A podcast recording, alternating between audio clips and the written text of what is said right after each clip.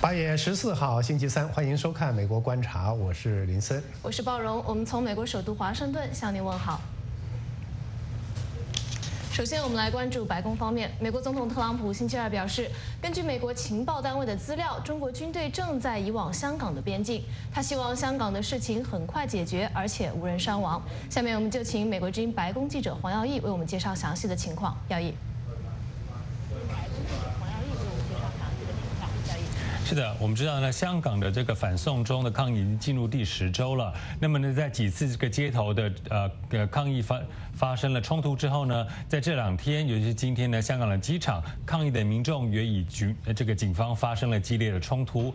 那么特朗普总统呢，星期二的呃下午呢，就在推特上说，他说呢，我们的情报部门告知中国政府正在将军队移往香港的边境，大家应该要冷静，并且。保持安全。那我们知道呢，此前也已经有媒体做出报道说呢，中国的解放军正在前往这个在深圳的这个边境呢，集结在香港的边境上。那么星期二的中午呢，在他这个从新泽西州度假的高尔夫球场要前往呃壳牌石油公司的滨州工厂之前呢，特朗普总统就被媒体也问到了说，对于香港当前的局势有什么样的看法？那么对此呢，特朗普总统也做出了回应。我们看一下特朗普。总统今天是怎么说的？那个香港的事情是很艰难的局面，很艰难。我们看看会发生什么，但我确定会解决。我希望各方都能获得解决，包括中国。另外，我希望各方都能获得解决。那是一个非常棘手的情况，我想那将获得解决，而我希望解决后能争取到自由。我希望各方都能获得解决，包括中国。我希望很快解决，没有人受伤，没有人死亡。解决，没有人受伤，没有人死亡。那么特朗普总统呢，也在他的推特上转推了其他的网友所上传的啊，据说是这个中国人民解放军的军队跟军车集结在深圳边境上面的这个视频。那么在一名这个美国驻香港的外交官会见了包括黄之锋等反送中的抗议人士之后呢，中国就一直批评美国在这个涉日呃涉入香港的这个政治。那么对此呢，特朗普总统星期二在推特上则是予以澄清。他说呢，关于香港正在发生的问题，很多人都怪我跟美国，我想不出来为什么。那么特朗普总统今天这样的说法，其实之前也有呃一些暗示了。此前呢，特朗普总总统曾经说过，香港是中国的一部分，所以呢，现在发生的是香港跟中国之间的事情，美国对于中国没有任何的建议。那么当时呢，特朗普总统还用的是骚乱。Riot 这个字来形容香港的反送中抗议。主持人。是的，我们另外一方面呢，知道这个美国贸易代表办公室星期二是宣布将某些加征关税的中国商品从商呃清单中剔除，而某些商品呢，则是被推迟到年底才开始征关税。那么特朗普总统说呢，因为担心关税会影响圣诞节的购物，所以是推迟了关税。但是他强调说，关税是中国在支付，而非美国人民。耀义可不可以为我们介绍一下这个方面的详细情况？而非美国人民。耀义可不可以为我们介绍一下这个方面的详细情况？是的，我们知道呢，在这个呃上海会谈之后呢，就是莱特希泽以及财政部长龚鲁钦前往上海进行第十二轮的贸易谈判之后，回来之后，在八月一号，特朗普总统却突然宣布了，因为他对这个上海会谈的结果不满意，于是呢，打算在九月一号，他对剩余的价值三千亿美元的中国进口商品加征百分之十的关税。那么在八月十三号呢，星期二，这个美国贸易代表办公室则发出声明，宣布了下一步的举措。那么在这个呃声明当中呢，呃，他是说有百分之十的新关税将会如期在九月一号来开征。那不过呢，有一些中国的进口商品将从原本有健康安全以及国安考量的清单上被剔除。那么这些中国商品呢，将不会被加征关税。那么有一些中国商品呢，将会被推迟到十二月十五号才被加征关税。那么这些关税呢，在这个贸易代表办公室的声明当中说，包括了手机。机、手提电脑。电玩主机、某一些玩具、电脑的显示幕，还有某一些衣服的鞋子。那么呢，这个美美国贸易代表办公室同时也发出了清单，清单呢当中说，在九月一号开始要被加征关税的一些中国商品，我们看到清清单当中呢。大部分是食物，那食物当中包括是各个各个动物的各个部位，那么奶制品、蔬菜、水果、茶叶、这个调味酱料，还有食用油等等。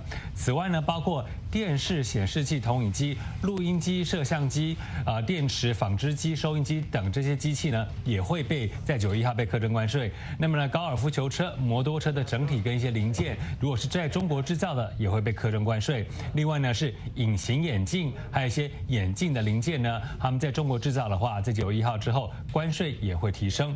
那么呢，值得注意的是呢，啊，这个很多美国这个乐手的乐器也是在中国制造的，以及这个美国人现在正在这个新闻热头上的所谓的枪支问题，其实很多美国这个枪店里面卖的枪支呢，也是中国制造的。那么主要是来福枪跟华膛枪。那么这个枪支啊，跟一些军事武器呢，在中国制造的方面，到九月一号之后也会被开征百分之十的额外关税。那么另外呢，中根据中国官方媒体新华社的报道呢，中国国务院副总理刘鹤跟呃中国商务部长钟山、中国人民银行行长易纲、国家发改委的副主任宁吉哲等中国官员呢，是在新呃美国时间星期二的早上，跟美国贸易代表莱德希泽以及美国财政部部长姆努钦通了电话。那么在电电话当中呢，除了讲到贸易的这个谈判之外，中国方面特别提出了严正交涉关于关税的方面。那么在星期二的这个中午呢，特朗普总统就表示了，他们通了那通对话是富有成效的。我们来看一下特朗普总统他今天针对美中双方的贸易谈话是怎么说的。我们昨天跟中国有一通很好的电话，非常有成效的电话。我想他们想做些什么？我想他们将进行某个大的举动。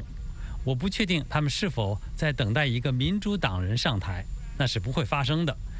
他们的经济正在很快速地掉到谷底，他们真正的很想达成一个协议。那通电话非常富有成效。我们不确定是不是因为关税才打了那通电话，但那通电话富有成效。正如之前的很多次，他们又说一次要购买农产品，到目前为止，他们令我失望。他们不诚实，可以说他们推迟了那个决定，但他们有意愿购买许多农产品。有意愿购买许多农产品。是的，刚才我们介绍了这个美国贸易代表办公室呢，表示在九月一号要正式开征百分之十关税的商品。那么呢，它同时也发表了一个清单，也就是呢，有一些中国商品，他们的关税将会推迟到十二月十五号之后才会开征。那么这些呃商品呢，包括了有这个手机、电脑、学校以及办公室的文具等等。那么还有看到是这个圣诞节的吊饰、烟花、卡片、相簿、宠物玩具、月。历跟电玩等等，另外呢还看到许多的民生用品，包括这个男女还有小孩穿的西装、洋装、衬衫啊、睡衣、领带、手套等等，以及一些的这个餐具，还有这个床单、鞋子、瓷器跟锅碗瓢盆等等的民生用品。那么这些东西呢，也都是美国人在这个啊年底感感恩节以及圣诞节来临之前呢，会大肆采购来作为礼品，或者是那个啊要以便宜的价格买进来作为明年使用的东西。所以呢，特朗普总统他今天就表示了，他说之所以会做出一个关税推迟的决定，就是要顾虑到美国人年底的购物季。我们看一下特朗普总统今天是怎么说的。我们这样做是为了圣诞假期，以防万一有些关税冲击到美国消费者。目前是没有，唯一的冲击是我们已经从中国那里收取了将近六百亿美元的关税。中国送来的大礼，但为了以防万一，担心这些关税可能冲击到我们的人民，我们决定推迟，这样这些关税就不会影响到圣诞购物。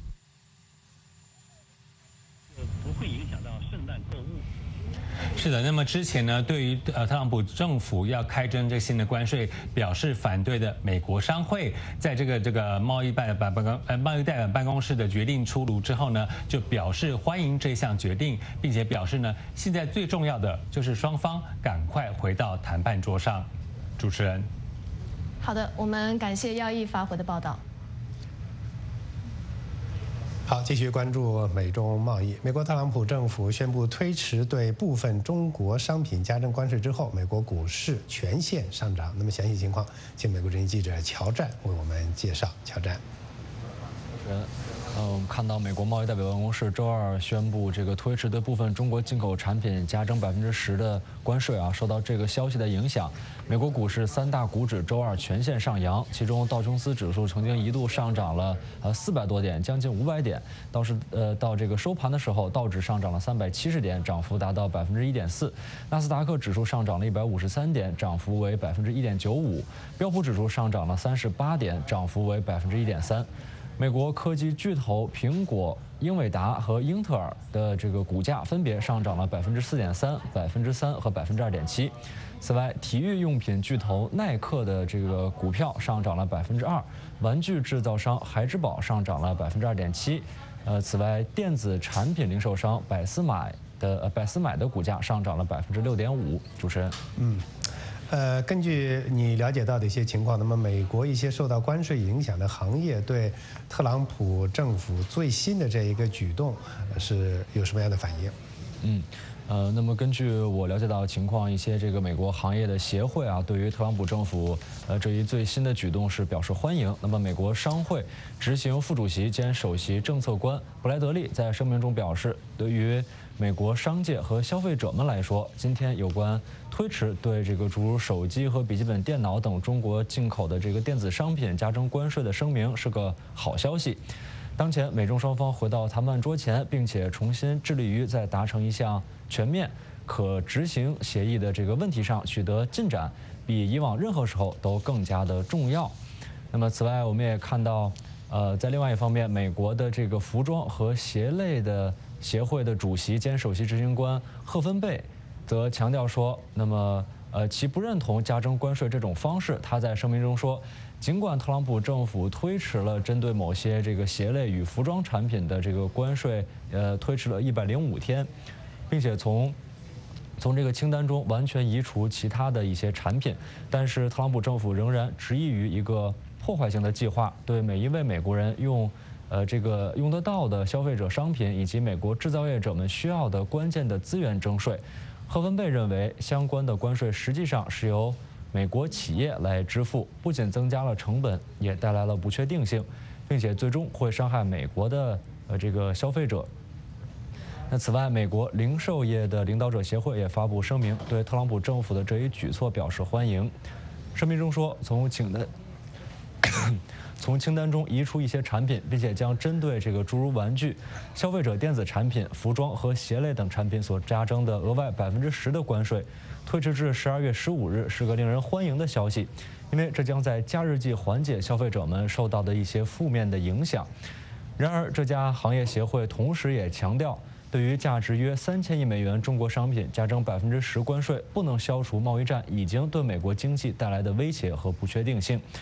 这家协会在。声明中强调说，我们敦促特朗普政府利用这段时间，在十二月十五日新关税给日常的这个消费者产品和家庭预算带来冲击之前，与中国达成贸易解决方案。就在美国贸易代表办公室发布推迟对部分中国商品加征关税的，呃，这个消息几分钟之前，中国商务表示，啊，好的。感谢记者乔战的连线报道。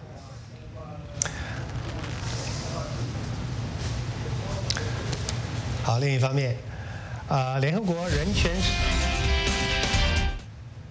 联合国人权事务高级专员米切尔·巴切莱特，那么八月十三号是敦促香港当局保持克制，对香港警方以国际法禁止的方式对抗议者使用催泪瓦斯进行调查。巴切莱特说，可以看到警官们向人们发射催泪瓦斯是在封闭的区域，并且呢是多次直接的对个别的抗议者发射，这就构成死亡或者是严重受伤的巨大风险。巴切莱特敦促香港当局保持克制，确保以和平方式表达看法的民众的权利受到尊重和保护，确保执法官员对可能发生的任何暴力的反应是适度的。巴切莱特的发言人承认，香港警察有时身处困难境地。他说：“我们并不是说这很容易，但是尽管如此，他们必须要避免过度执法，否则他们会让局势更加的恶化，有可能会陷入暴力和紧张局势上升的恶性循环。”香港特首林郑月娥八月十三日召开记者会称，香港社会的不安全、不稳定将把香港推上不归路和危险的境地。星期一，大量身穿黑衣的抗议者涌入了香港机场，导致机场正常的运营瘫痪。迫使机场管理局宣布，香港机场从八月十二日下午开始停运。继续关注香港的消息，星期二晚间，香港防暴警察进入了机场，与抗议者发生了冲突。我们来请美国之音记者莫宇做进一步的介绍。莫宇，是的。那么，这个大批的抗议者星期二的时候是人在香港机场内示威，那机场也是一些的出港航班受到影响。那星期二晚间的时候呢，一批防暴警察到达机场。据一些在现场的媒体报道说呢，警方的到场让急救人员能够将一名受伤的男子送医。那这名男子呢是被抗议者围困数小时，抗议者指他是警方的卧底。现在报道说呢，在急救车离开之后，在警方试图离开的时候，和抗议者之间爆发短暂的冲突。网络上的视频显示，一名警员在按住一名抗议者时被其他的抗议者围住，他被夺去。警棍并被殴打，那这名警员随后是掏出武器威胁，所幸是没有人员的伤亡。那么，美国之音特约记者艾琳哈勒呢？那时候是在现场。那么，这个警方和抗议者之间的这个到底是发生了什么？我们来听听他的观察。As I understand it, protesters first discovered. 就我的理解，抗议者先发现他们中间有一个卧底警察，他们非常愤怒。然后他们又发现，他们中间有个人是中国官媒《环球时报》的记者，他们也很愤怒，所以他们骂这些人。晚上十一点过后，大约十来名身着普通制服的警员来到现场，他们在入口附近被抗议者拦截，他们随后撤走。再过了大约半个一个小时，防暴警察突然出现，随后局势就变得非常紧张。他们进入航站楼，带走了那个卧底警员。不久后，医护人员就把《环球时报》的记者带走。随后局势平静下来，大部分人也离开了。那么这个路透社报道说呢，局势在几个小时之后趋于稳定，没有恶化，至少是有两名的抗议者被警方带走。那我们知道，星期一的时候，数千的香港示威者是在机场聚集，造成大批的航班取消和延误。那么他们在香港机场是留下很多的标语、口号以及涂鸦，有的上面写着“以牙还牙，以眼还眼”。那他们是在抗议警方的暴力执法。那这个警方的这个暴力呢，导致一名女士的眼睛被打爆失明。为期十多星期的抗议活动的起因呢，是反对香港当局发起的逃犯条例修订，但是现在已经扩大到更广泛的民主诉求。北京方面是对香港的这个抗议示威就是日益感到不满，指责香港的这个暴力冲突是恐怖主义。官方媒体星期的时候说呢，大批的武装武警装甲车和运兵车在深圳集结。特首林郑月娥在记者会上，星期二的记者会上呢，是再次表示说，香港已经进入紧急的情况，不论使用暴力或者纵容暴力，都只会把香港推上一条不归路和焦急以及危险的境地。他呼吁反对暴力，维护法治。表示说，局势平静后会真诚对话，重建社会和谐。不过，在路透社记者接连追问他是否有自治权撤回逃犯条例修订的这个问题时候呢，林郑月娥没有做出正面的回应。那么，香港民众对数个月来的这个抗议示威的活动是持什么样子的看法？我们再来听听美国之音的特约记者哈勒他的观察。我认为很多人并不一定支持抗议者，不支持他们使用的所有策略。他们很快就会指出这点，尤其是当抗议者向警方扔砖头。把一些东西点燃。但是总的来说，我觉得公众其实是不满警方的，因为他们看到自己的孩子、孙辈受伤。我认为警方暴力，香港民众是没有预料到的，这让人们震惊。那我们知道，特朗普总统信效的时候是说呢，他希望香港局势得到解决呢，希望大家都能够保持平静并且安全。美国国会众议院议长佩洛西在早些时候在推特上说呢，他说看到北京支持的香港警方增加使用武力的这个力度，并将抗议者，呃，就是贴上暴力犯罪分子的这个标签，令人警觉。他是呼吁特首林郑月娥与反对派领袖见面，对他们合理的诉求采取行动。保荣。好的，我们感谢记者莫宇的报道。香港最近的抗议活动引发美国敦促各方不要使用暴力，加拿大则是警告中国要谨慎应对示威者。此前，香港数千名抗议者使得国际机场的航班停飞，导致已经持续十周的抗议活动升级。下面是美国之音记者阿拉巴萨迪的报道。周一，香港警方加强了对抗议者的镇压。此前，示威者在香港国际机场静坐示威，导致几乎所有空中交通中断。一些示威者挥舞着美国国旗，请求支持。我想他们可能想引起美国人的注意，并试图从一些与人权有关的美国协会得到帮助。我想他们中的一些人挥舞这些旗帜是为了寻求美国人的支持。美国代表自由，所以我认为这就是原因。到目前为止，特朗普总统一直在淡化美国支持的可能性。这是香港和中国之间的事，因为香港是中国的一部分，他们需要自己处理这个问题，他们不需要建议。一位未透露姓名的美国官员周一敦促各方不要使用暴力，并呼吁尊重不同的政治观点。美国参议院多数党领袖麦康奈尔在推特上表示支持香港人民，并表示暴力镇压是不可接受的。美国高层官员的不同反应引发了中国意见艺术家艾未未的批评。他认为美国总统做得不够。Speech，他们应该支持自由、民主和言论自由。一个大国向另一个专制社会发出这样的信号是非常重要的，这将付出更多的生命和鲜血。在当地媒体星期天报道说，一名妇女被警察发射的布袋击中眼睛后，示威者戴着眼罩以示支持。对有争议的引渡法的抗议已经演变成为要求更大的民主和对警察残酷镇压的问责。北京当局现在将香港的抗议活动称为恐怖主义，这一迹象表示对峙可能会加剧。美国之音记者阿拉巴萨迪，华盛顿报道。好，另一方面，最近公布的一份调查显示，美洲贸易紧张局势升级，使得超过一半的美国人对中国持负面的看法。那么，详细情况，请美国之音记者魏之来介绍。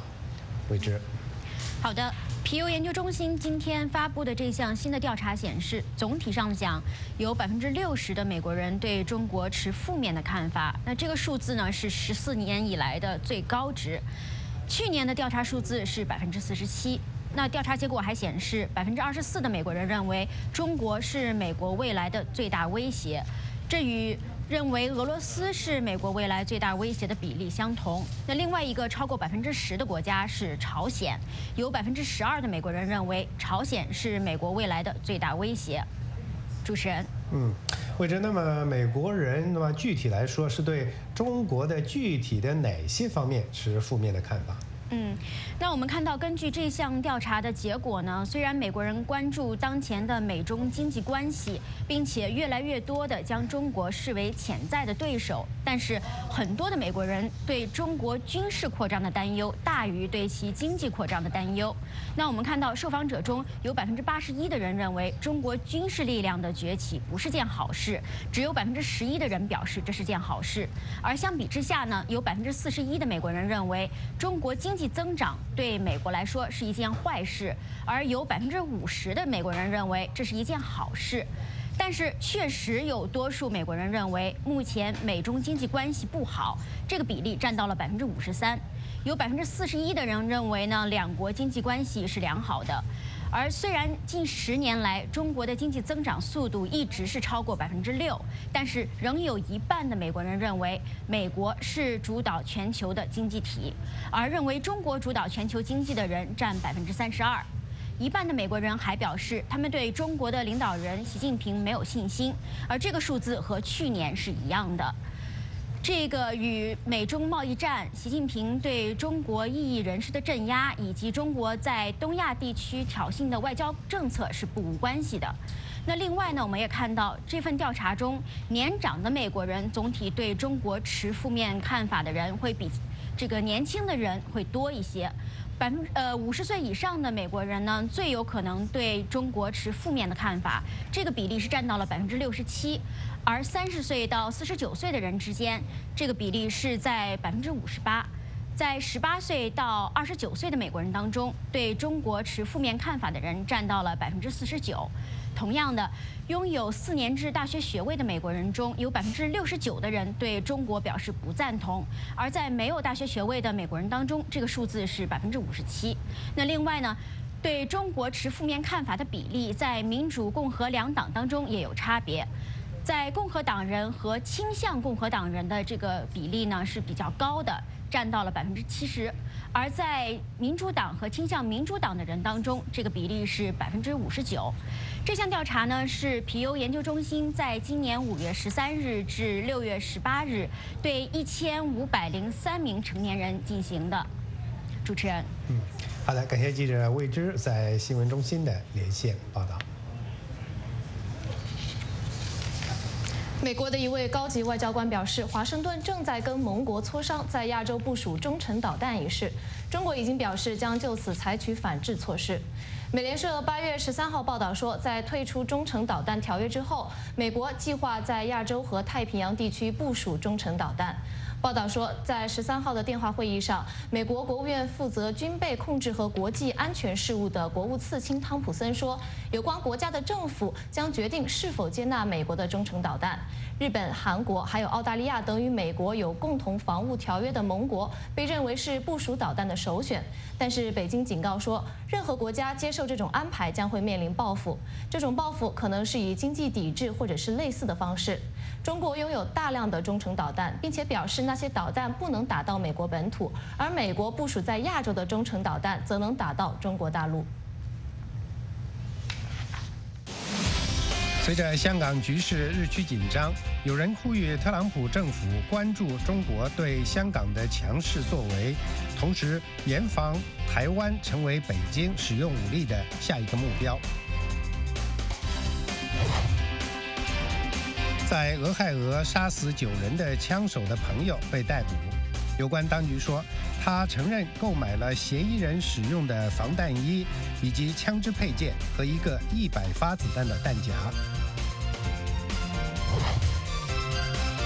歌剧传奇人物多明戈被指控数十年来对妇女的行为不端，据称，当妇女拒绝他时，他会在专业方面惩罚他们。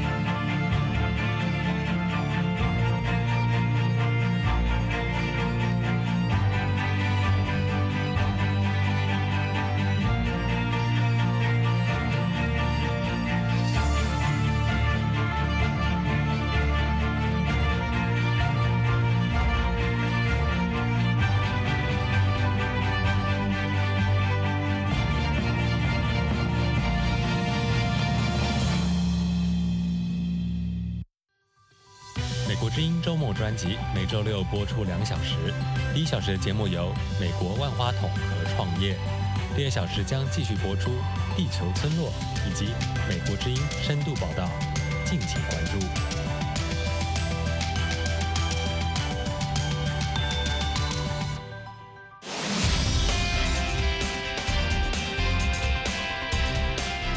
美国总统特朗普星期二表示，根据美国情报单位的资料，中国军队正在移往香港的边境。他希望香港的事情很快解决，而且无人伤亡。美国特朗普政府宣布推迟对部分中国商品加征关税后，美国股市全线上涨。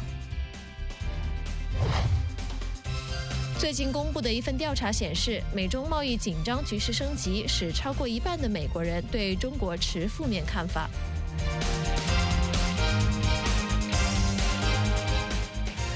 香港的反送中抗争升温，对北京当局可能利用武力镇压的担忧也越来越大。有分析人士担心，台湾成为下一个目标，近来不断发出。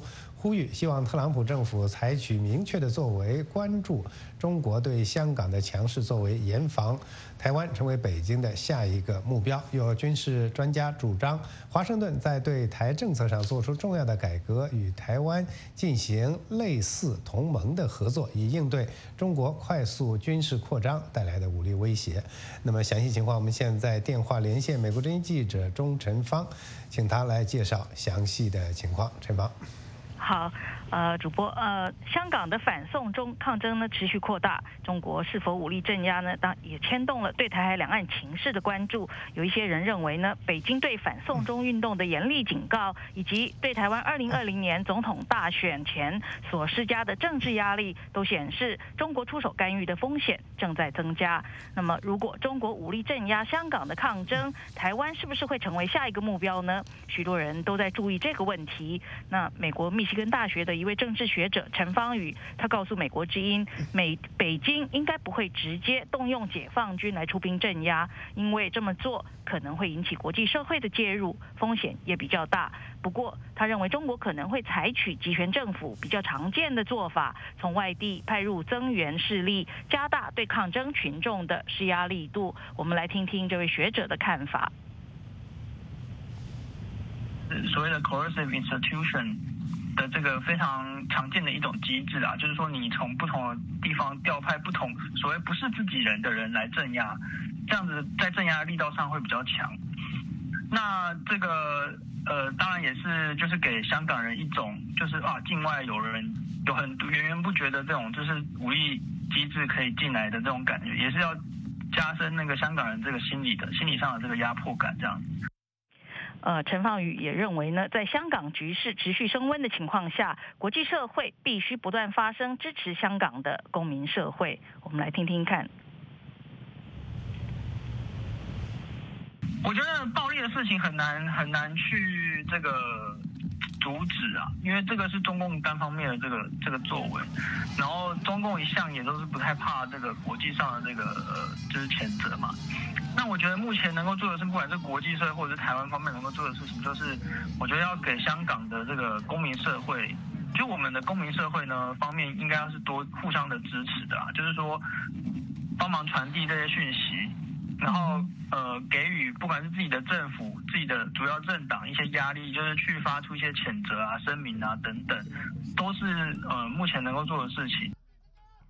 呃，在特莱特朗普政府呢对中国从经济上强硬施压之际，也有人质疑华盛顿对北京在台海以及香港议题上可能带来的安全挑战是不是有所准备？因为不久前在科罗拉多州举行的阿斯彭安全论坛中，有前国务院官员说，未来一年大约有三分之一的机会将会发生台海危机。不过呢，一名前国会军事委员会的幕僚却认为，如果再发生一次像一九九六年的台海危机，美国的军力将无法胜过解放军。不过，对于这这种悲观的看法。美国智库二零四九项目研究所研究员易思安说：“虽然中国军事能力发展快速，但五角大楼对台海可能发生的冲突也并不是没有准备。美国和台湾都有足够的军力可以击败解放军，只是双方在应对中国的军事威胁上速度缓慢，也还缺乏一套明确的威慑理论。”他认为，华盛顿要做的就是把台湾视为同盟，加强彼此间的紧密合作，如此才能跟上中国对台海威胁的步调。我们听听看。哦，易思安他的说法，对不起，呃，他是说美国和中华中华民国。的确具备足以击败中国武力攻台的必要军力。重要的改革正在进行中。现在五角大楼非常专注于台湾的防卫。不过，即便如此，要跟上2020年中国带来的威胁步调将十分困难。除非美国能在对台政策上做出重要的改革，那就是允许两国采取类同盟国行动，而那在目前是被禁禁止的。易思安也说，特朗普政府正在朝正确的方向缓慢前进，台湾政府也是如此。问题在于中国的步调并不缓慢，他正在快速扩张军力。习近平和共产党精英的盘算是，一旦条件许可，就会无力攻台。现在香港的情势还在不断加剧，多位前美国官员近来也不断在媒体上发表文章，呼吁希望。特朗普政府不要漠视北京对香港的严厉措施，必须要进一步强化与台湾的安全合作，提高台湾的防卫能力，严防台湾成为北京使用武力的下一个目标。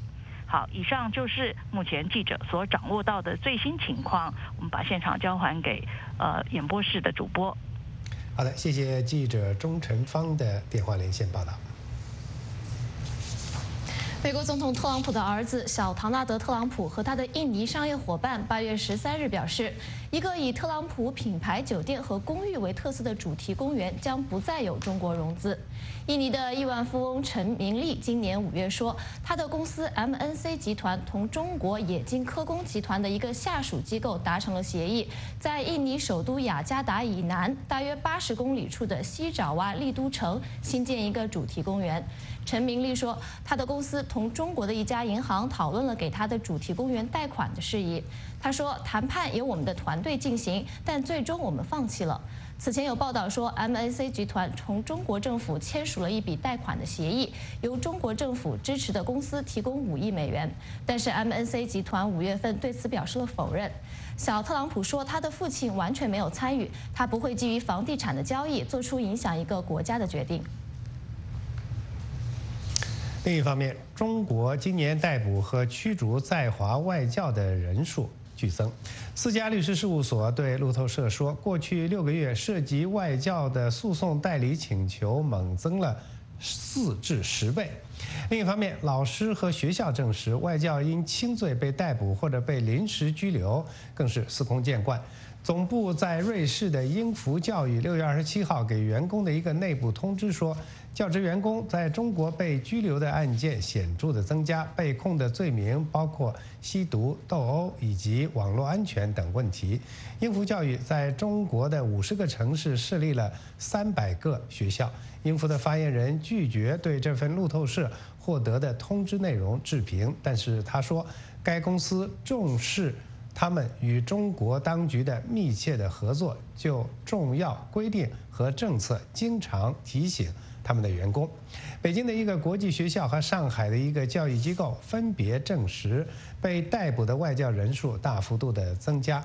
中国公安部和教育部没有回复路透社的有关询问。特朗普政府宣布了一项新的政策：如果人在美国的移民使用医疗补助、食品券或者是住房援助等公共福利，他们将无法获得永久居留权或者是公民身份。活动人士抗议周一公布的这项规定，称该规定不公平地针对贫困移民。我们来看美国之音的报道。阿图罗·巴尔比诺十四年前非法进入美国，他的妻子和孩子都是美国公民。他的雇主建筑公司老板为他出具了保障工作的雇佣信函。然而，在三月份，他的绿卡申请被拒绝了。原因是他的家人使用食品券和医疗补助等援助低收入家庭的项目。我只能想，一切都会好起来的。我将能够再次与我的家人在一起。我无法想象，我不能回来看我孩子长大。特朗普总统的政府正在强化自给自足和个人负责的理想，确保移民能够养活自己，并在美国取得成功。我们的规则通常禁止那些有可能成为公众负担的外国人来美国或留在美国获得绿卡。根据周一宣布的一项新政策，将会有更多的移民像巴尔比诺一样，因为被视为纳税人的负担而被剥夺合法身份。公共负担是指在任何三十六个月内领取一项或多项指定公共福利，如医疗或住房援助，超过十二个月的个人。移民活动人士指责特朗普政府不公平地针对贫困移民。这项规定十月中旬生效。但移民社区已经感受到了冲击。这项公共负担的规则阻止了一些人试图获得公共福利，因为他们担心被移民和海关执法人员发现，比如成为移民执法行动或是公共负担规则所针对的目标。特朗普总统想在2020年竞选连任，他在移民问题上的强硬立场可能会赢得一些选民对他的支持。以他的选民基础，这对他来说是一个胜利。成为他将来会吹嘘的话题，特别是如果民主党人继续谈论扩大非法移民的公共利益的话。该规则不影响为难民和寻求庇护者提供的基于人道主义的移民项目，人口贩运和家庭暴力受害者也不受影响。这项规定也不会影响亲属移民，因为美国公民为其亲属申请绿卡时必须提供担保。表明他们可以提供经济支持。美国之音常驻白宫记者维达古斯卡拉报道：在美国俄亥俄州戴顿市杀死九人的枪手的一个朋友被捕。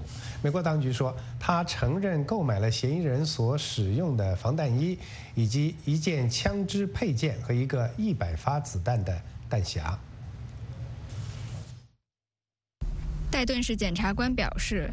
伊桑·科利告诉当局，他为枪手康纳·贝茨买了这些东西，并把它们放在自己的公寓里，以免这些装备被枪手的父母发现。贝茨作案时使用的装备后面的细节浮出水面。当局指控科利在一份联邦枪支表格上谎称自己不使用大麻。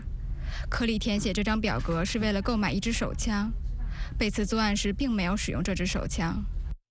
Not only is possessing controlled substances illegal. 不仅仅是拥有管制物品是非法的，拥有管制物品和枪支本身就是一种犯罪。正在调查此事或任何事情的联邦特工都不会忽视这一点。这就是为什么科利在联邦法院受到指控。八月四日凌晨，二十四岁的贝茨在戴顿的夜生活区开枪杀死了他二十二岁的妹妹梅根·贝茨和另外八人，另有二十七人受伤。警方在他正要冲出酒吧时发现了他，并将他击毙。美国之音新闻报道：歌剧传奇人物普拉西多·多明戈被控数十年来对女性有不端性行为。据说，对于抗拒其性骚扰的女性，他会在职业上惩罚他们。美联社报道说，很多歌手和舞蹈演员指称多明戈对他们进行过性骚扰。多明戈被认为是有史以来最伟大的歌剧演唱家之一。指控者表示，七十八岁的已婚巨星多明戈的一些不端行为发生在他担任高管的歌剧公司里。目前，多明戈已经否认了这些对他的指控。三尊美国历任总统的巨型半身雕像矗立在美国维吉尼亚州的一处荒地上，部分已经残破。这些面容逼真、堪称艺术杰作的雕像为何会流落至此呢？美国之音为您解密。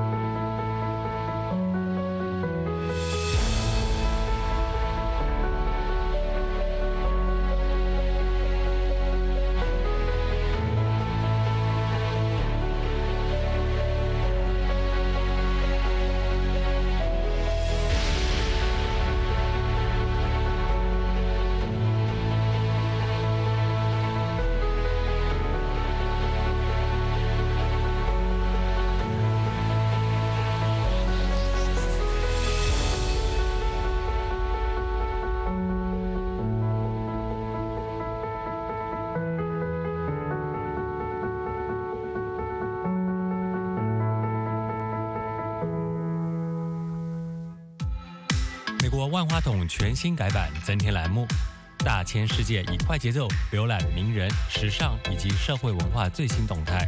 海洋人生带您走访大城小镇，让各行各业的人演绎自己的精彩故事。敬请关注每周六晚上九点播出的《美国万花筒》。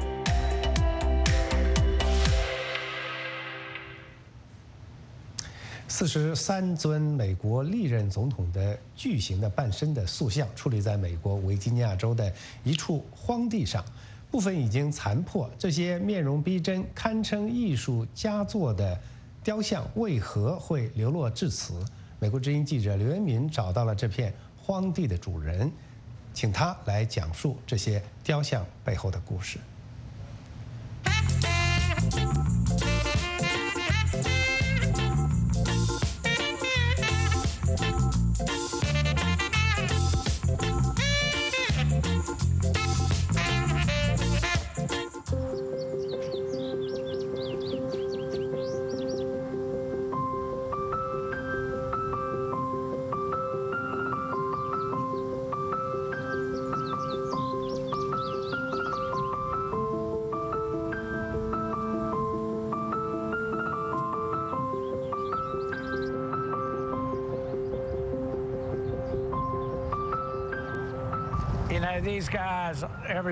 这里的每一位都在我们走向自由的历史上发挥过作用。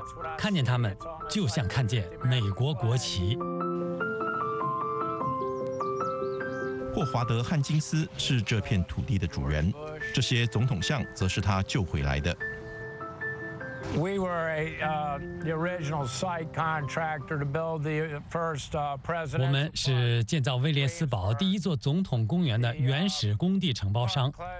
公园大约在八九年前关闭，我不记得是哪一年关闭的。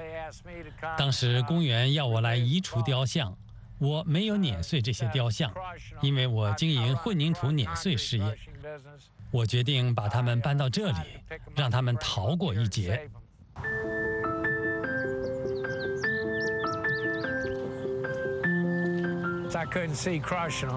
我不能看着他们被碾碎，他们是很好的艺术品，出自世界知名艺术家之手。他不但制作半身像，还有雕塑及绘画作品，遍及世界各地。总统头像是知名雕塑家大卫·艾迪克斯的作品。要搬运这些巨大雕塑，汉金斯动用了七个人，耗时一个星期，以及约五万美元的花费。当你把它们吊起，头部会与肩膀分开，分成两部分托运，之后再把头安置到肩膀上，然后再把雕塑内部的钢制框架焊接在一起。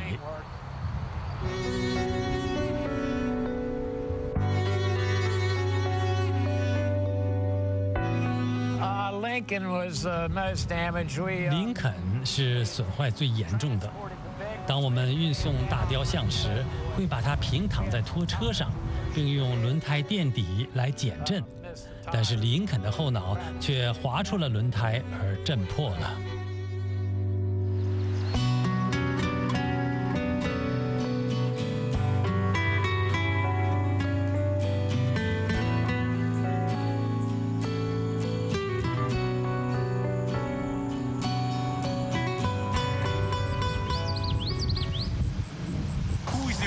最喜欢的总统是谁？Lincoln would be one of my favorites. Well, Lincoln. 林肯是我最喜欢的总统之一。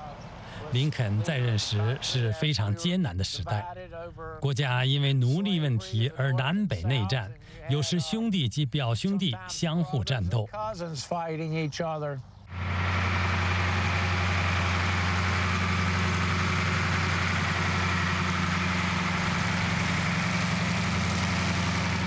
George Washington did to 乔治华盛顿当选总统后，只担任两任总统，而没有成为乔治国王长期统治。一切由他开始。他与英国打仗，使我们享有自由，而且从不放弃。我想说，哇！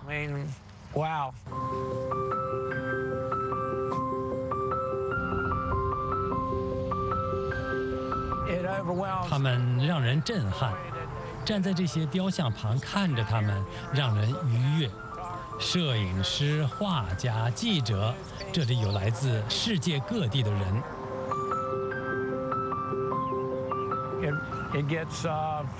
如果雕像受冻、淋雨或者下冻雨，你知道雕像上的雨水夜间会结冰，就会造成雕像裂开更多。我自己按步骤修复了其中三座。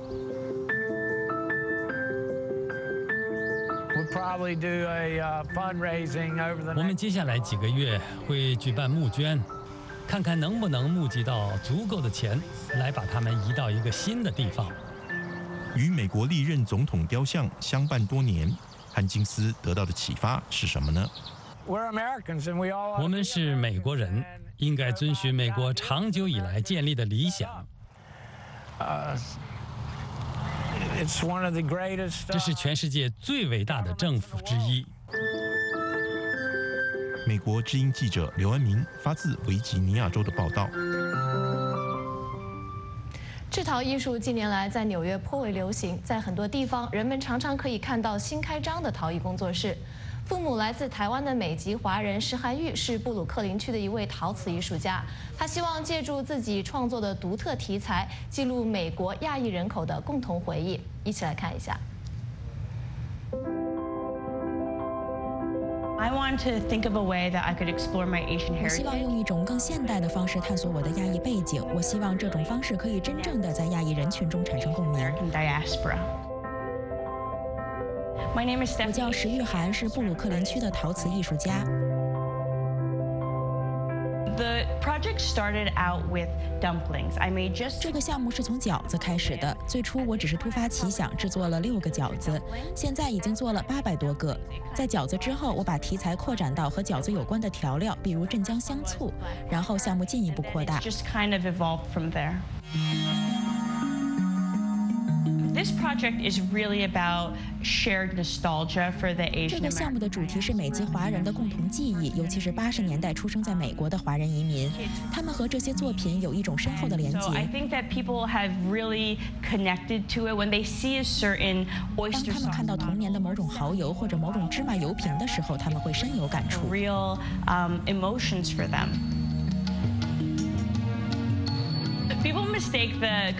这些作品常常会以假乱真。有一次我在拍摄现场，有位路过的行人说：“天哪，有人把他们买的东西落在这里了。”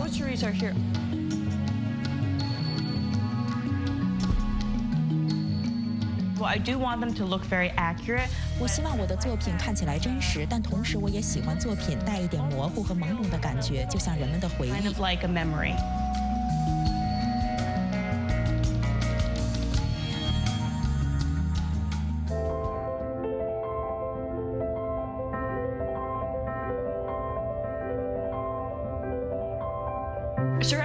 Become really popular in the last few years, especially in Brooklyn. 陶艺近年来在纽约颇为流行，尤其是布鲁克林。你常常可以看到新开张的工作室，很多工作室都是以白人为主，这也是我启动这个项目的一部分考虑。Project, um, I wanted to make space 我希望推动的话题是，如果陶艺和亚裔历史连接起来，会有什么样的作品出现？Like if it connected to our personal histories.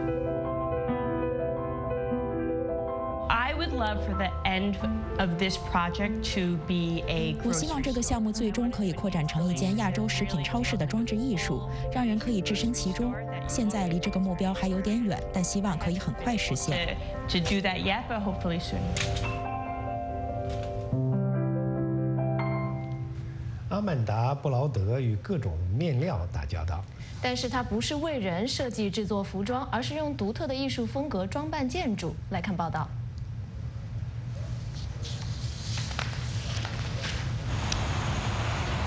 维吉尼亚州阿灵顿艺术中心悬挂着由数百块色彩鲜艳的布缝在一起的针织物，这是纽约艺术家阿曼达·布劳德的最新作品。他以城市建筑为画布，精心打扮了这座大楼。在志愿者的帮助下，布劳德花了四周的时间来装饰阿灵顿艺术中心。我们一直在寻觅，想办法让外观和草坪以及建筑本身变得有活力。布劳德从不独自一人完成他的作品，这是他人生哲学的一部分。有没有经验都无所谓。有些人一生中从未缝过任何东西。公众缝纫日的意义在于大家都能来参与，并成为实践的一部分。布劳德从小就对布的面料着迷，在他的家乡蒙大拿州米苏拉市，服装店不多。布劳德喜欢用各种不同的纺织品做试验。使用布料真的能激发人们对料子有更多的舒适感。面料与缝制和服装的联系有着如此悠久的历史，这一切都是为了关爱人们，给他们温暖和舒适。从大学到教堂，学校到图书馆，任何建筑都可能成为布劳德的灵感来源。我最感兴趣的是一个叫光谱轨迹的项目，那是在2016年，那是在纽约布法罗的奥尔布莱特诺克斯艺术博物馆。我们覆盖了三座建筑，其中一座是这个大教堂，另一座是废弃的过渡建筑，最后一个是博物馆本身。我们有数百名志愿者，这真是太棒了！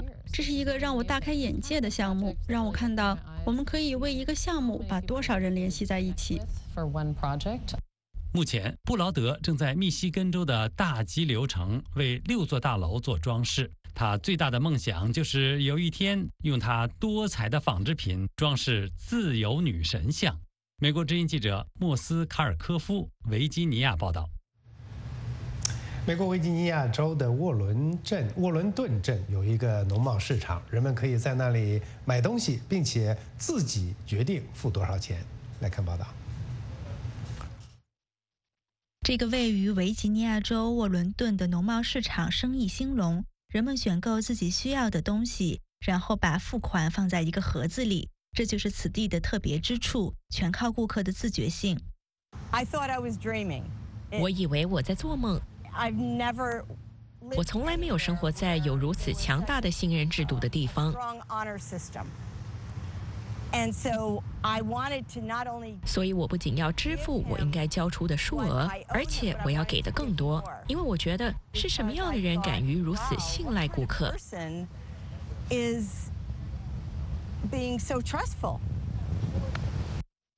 阿尔文·亨利和他的儿子去年在这个农场种植了大约五十株番茄和玉米，今年他们种植的数量增加了一倍多。我开始种植一些西红柿、一些甜玉米和其他植物。我有一些多余的西红柿，就在这里摆放一个小桌子，大小也就一米见方。但我不能一直守在那里，所以我让人们把买西红柿的钱放进门前的盒子里。农业依然是北维州这一地区的生活方式。这样的市场在夏季和秋季都很常见。对亨利来说，他只是想把他多余的农产品脱手，而不必雇佣员工或一直守在市场上。以你的价格选择你想要的东西，这简直太好了。我选了些鸡蛋，把钱放进盒子里。我有可能这次少给一块钱，那下一次就可以补上。亨利说：“这完全取决于信任。”不管你怎么想，但他很少感觉自己吃亏了。这让他们感觉良好。我只是信任他们，他们把钱放进盒子中，对每个人都适用。实际上，有时候我觉得我得到的钱比我应该获得的还多。亨利的日常工作是房地产，但种植农作物和这个市场让他感到很自豪。这对我们这个美国地区来说是独特的，特别出自乡村社区。我觉得人们必须对自己的社区有高度的信任。亨利说：“盗窃不是问题。事实上，他说当地有熊，他们偷走的农产品比人历来所偷走的要多得多。”美国之音巴尔金吉华盛顿报道。好，今天美国观察的全部内容就到这里，希望您喜欢我们的节目。感谢您的收看，我们下次节目再见。